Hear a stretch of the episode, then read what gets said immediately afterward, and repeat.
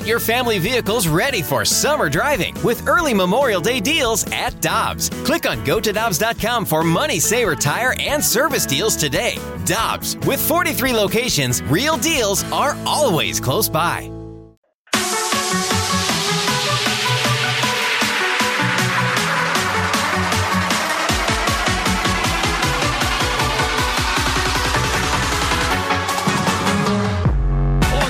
Ferrario and Tanner Hendrickson, I'm Brandon Kiley. We're going out to Jupiter, Florida, where Katie Woo, our Cardinals insider, and for the Athletic and KSDK is joining us here on the show. Katie, we appreciate the time as always. How you doing today?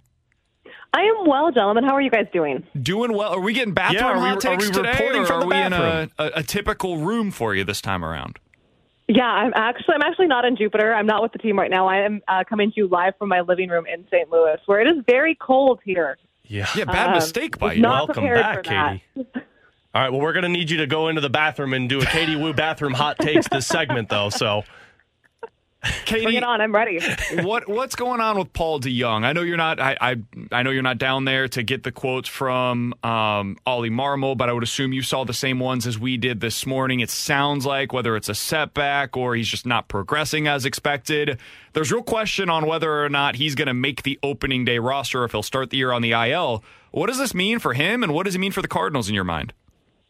Yeah, you know, some tough news again for Paulie D coming into spring. This, as you guys know, this was supposed to be a big spring for Paul in terms of playing time. He was supposed to see a ton of reps, not just at shortstop, but around the infield with all of these guys gone for the WBC. That has not been the case with the various set of setbacks and injuries. Um, again, not with the team today, but I did talk to some people close to Paul and his camp, and you know, it just kind of seems to be that the back is such a, a tricky thing, especially when you uh, have revamped your swing, when you're playing a ton of positions. So not quite sure what the future looks like for Paul right now. We're in our final week of spring training games. Time flies when you're having fun, right, guys?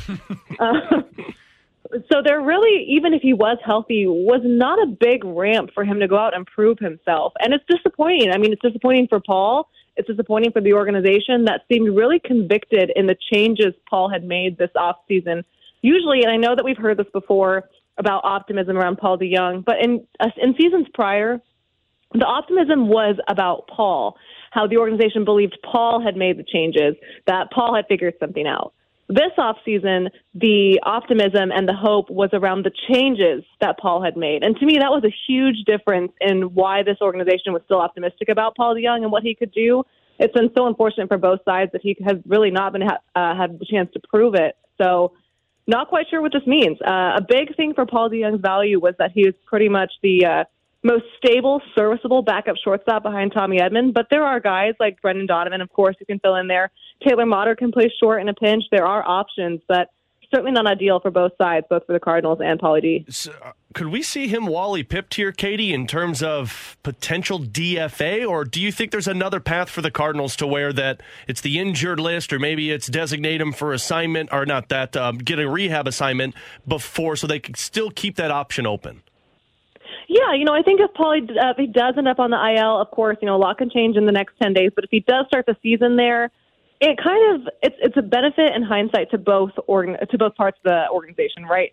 The Cardinals have kind of a longer ramp to see what he could do. He'll have a rehab assignment. He can get ramped up on his own speed, and they can really see if those changes came to fruition. And for Paul, of course, you never want to start the season not 100% healthy, and you certainly don't want to start it on the IL. But that would allow him the same luxury, right? He would have the same amount of time to take it slow. I mean, if I, I know the initial plan was for Paul to return to game action tomorrow, it does not sound like that's going to be the case. But that would only leave him six games to really prove something, and that is a lot for a pre- uh, player of any kind of capacity or capability to try to do. So we will see.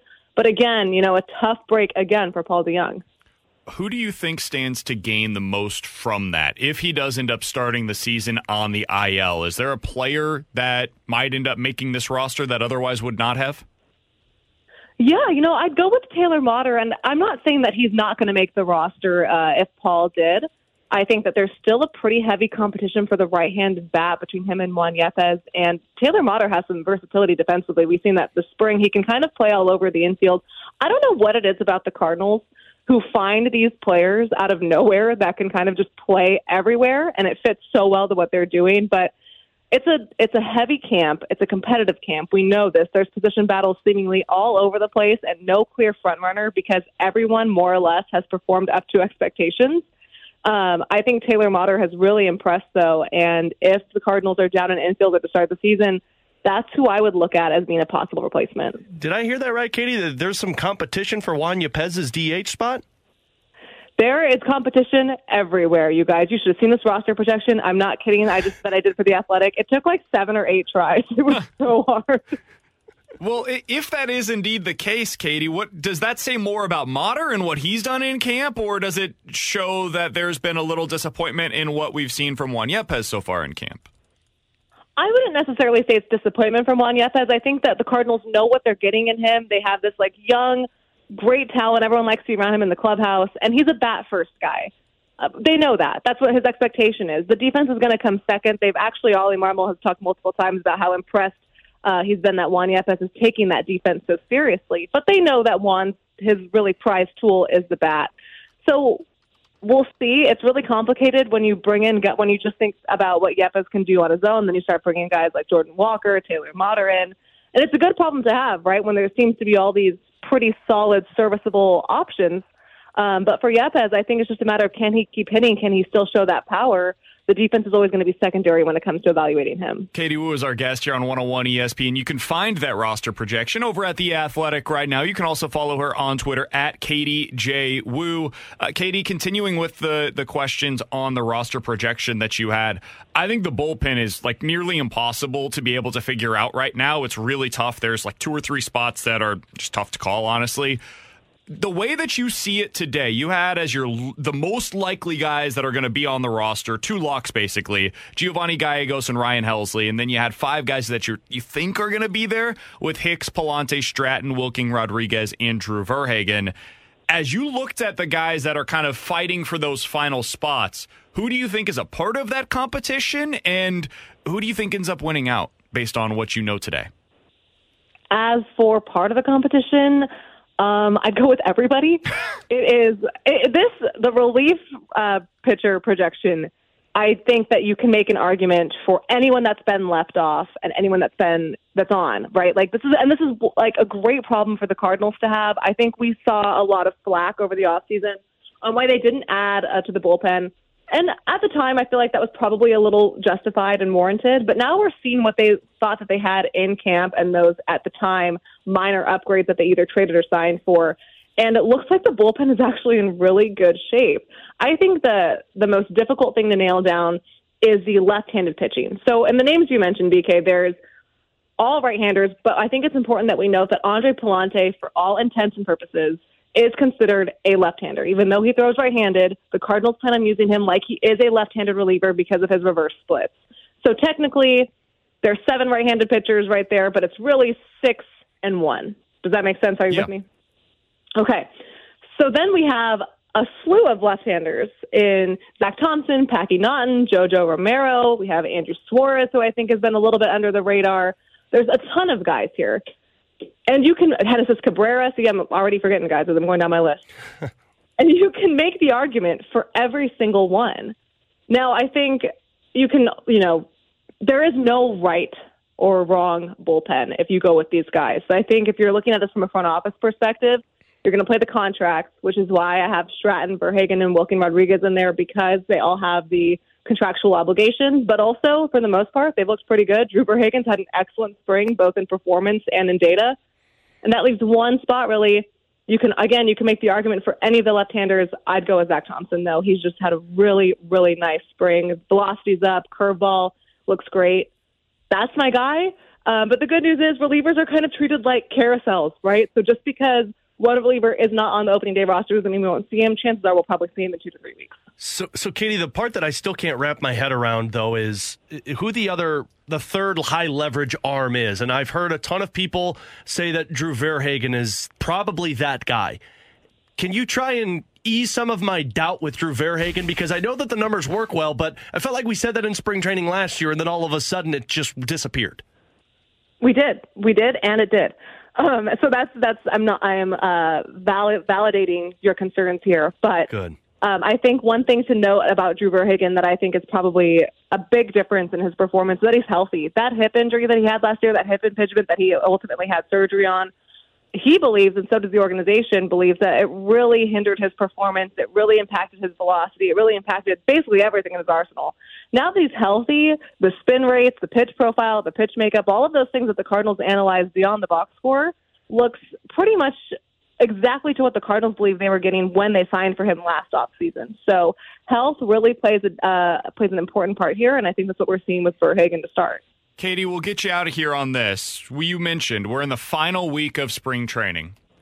Is there anything in particular with the Cardinals that has changed your feeling about them this season based on what you saw while you were down in Jupiter? Did you notice anything that you you thought one thing going in and now you think something different? Big picture about this St. Louis Cardinals team.